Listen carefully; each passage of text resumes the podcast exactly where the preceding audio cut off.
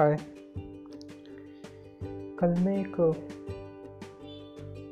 English speaking club का virtual एक meeting था जूम पे।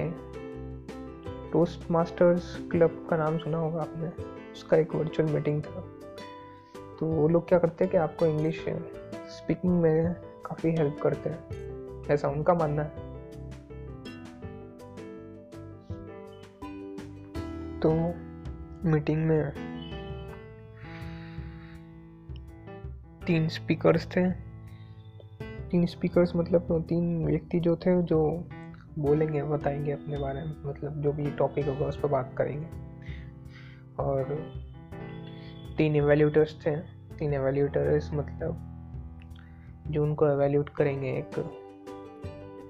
एक ग्रामरियन था जो ग्रामर चेक करेगा उनकी, और ऐसे ही बहुत सारी चीज़ें थी।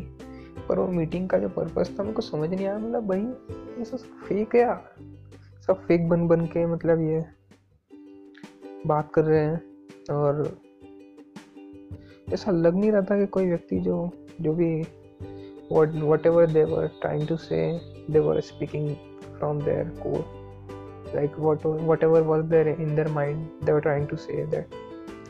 सब बना रहे थे यार, बनावटी था सब। तो लैंग्वेज का कोई बैरियर नहीं होना चाहिए यार, जो हो अपनी बात, अपना आइडियाज़ हो, वो सामने वाले व्यक्ति तक पहुँचा सको। बस लैंग्वेज इसी यूज़ में आती है, पर्पज़ यही है लैंग्वेज का। कोई सी भी लैंग्वेज हो, अगर आप 2 व्यक्ति आपस में कनेक्ट कर पा रहे हो तो बस यही चाहिए। और चाहिए क्या लाइफ में? लैंग्वेज बनाई किस लिए? कम्युनिकेट करने के लिए, बात करने के लिए। अभी मेरे को पता नहीं इंग्लिश का हुआ फैला दिया, पर्पस क्या है इसका? English, Hindi, Urdu, Spanish, French. अरे भाई, अगर आप 2 व्यक्ति कनेक्ट कर पा रहे हो अच्छे से, उसकी भावना को सही से समझ पा रहे हो तो वो महत्वपूर्ण है ना। ये ग्रामर और ये सारी चीज़ें अपना आ जाती है यार। अगर आप सोचना, कभी अमेरिका में पैदा होते हैं, अमेरिका में रहते हैं, बचपन से उस वातावरण में पले बड़े होते हैं, तो इंग्लिश अपना आप बोलते, आप नहीं बोलते मेरे को बताओ।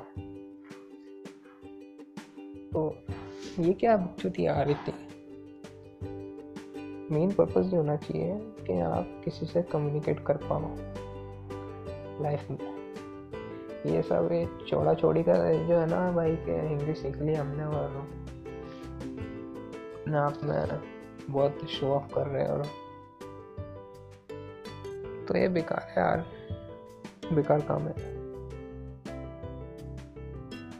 पर्पस खाली इतना सा होना चाहिए कि आप किसी से कम्युनिकेट कर पाए, सिंपल सिंपल।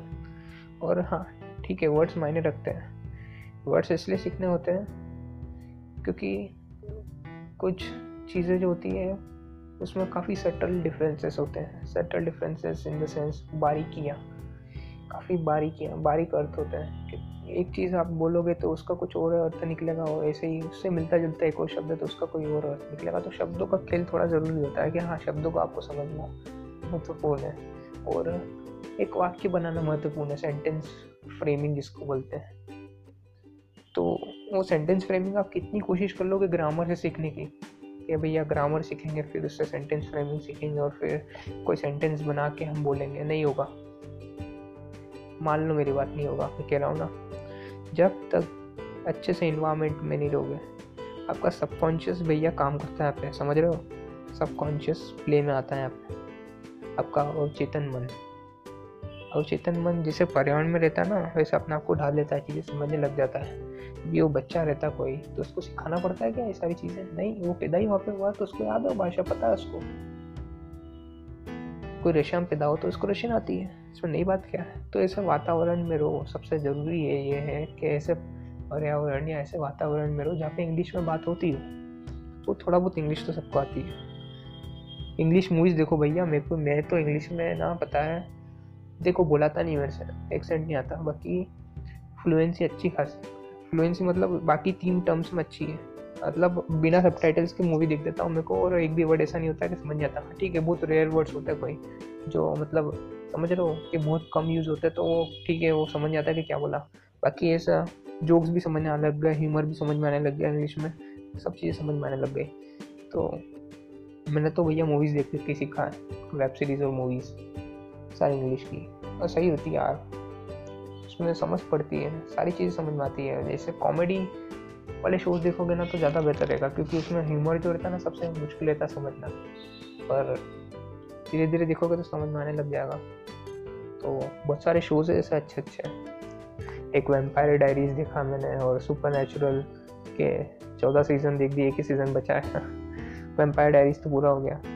और एक हाँ वन ट्री हिल बहुत सही था भाई, रोमांस था, ड्रामा था, बहुत सही था। और मॉम दी मॉम बॉनिका और क्रिस्टी का शो बहुत सही था, बहुत कॉमेडी यार, बहुत सही होगी। उसके भी सारे एपिसोड सारे सीजन्स दिख रही है। और कौन सा था यार, बस हाँ यही था। तो ये मतलब कहना ये चाहता हूँ कि इन्वायरमेंट में रहो, जैसे इन्वायरमेंट में रहो जहाँ पे इंग्लिश बोलते हो लोग, या इंग्लिश में ही बात करते हो, बस इंग्लिश ही आपके आसपास लैंग्वेज में। अगर कोई भी अपने विचार व्यक्त कर रहा है, कोई भी अपनी इन्फॉर्मेशन किसी दूसरे व्यक्ति को पास कर रहा है, तो सारी इन्फॉर्मेशन इंग्लिश में ही पास हो, इसी जगह रहो। अब अपन तो इंडिया में रहते भैया, इंडिया में भी किसी छोटे स्मॉल टाउन में रहते हैं, तो ऐसे इन्वायरमेंट में कैसे रहेंगे भाई, सब तो हिंदी में बोलते हैं अपन। तो उसके लिए सबसे बढ़िया ऑप्शन है, आपका एंटरटेनमेंट भी हो जाएगा और आप इन्वायरमेंट में भी रह लोगे। इंग्लिश मूवीज देखो, 2 घंटे रूम में बैठ गया भैया, रूम का लॉक लगा दिया, साकर लगा दी, जो भी है दरवाज़ा लगा दिया, और अपनी मूवी चालू कर दी, और अपन ईयरफोन डाला कान में, और भैया चलो ये मूवी हो गई। तो 2 घंटे आप आपकी मूवी देख लो, आपका एंटरटेनमेंट तो हो ही रहा है, साथ में 2 घंटे आप इंग्लिश के वातावरण में हो, इंग्लिश के एनवायरमेंट में हो, जितने भी कॉन्वर्सेशन हो रहे हैं उस मूवी में या उस वेब सीरीज़ में, जो भी आप देख रहे हो उसमें सब चीज़ें इंग्लिश में हो रही है, समझ रहे हो ना। तो दिमाग वैसे सोचने लग जाएगा, समझ। तो शुरू में दिक्कत आएगी, देखो एक्सेंट का बहुत फ़र्क होता है, एक कोई भारतीय व्यक्ति इंग्लिश बोलता है और एक अमेरिकन बोलता है, तो दोनों में बहुत फ़र्क होता है, तो दिक्कत तो आएगी एक्सेंट में, शुरू में समझने में दिक्कत आएगी। अभी मान लो कि तुम उत्तरी भारत से रहते हो, उत्तरी भारत के इलाके में रहते हो,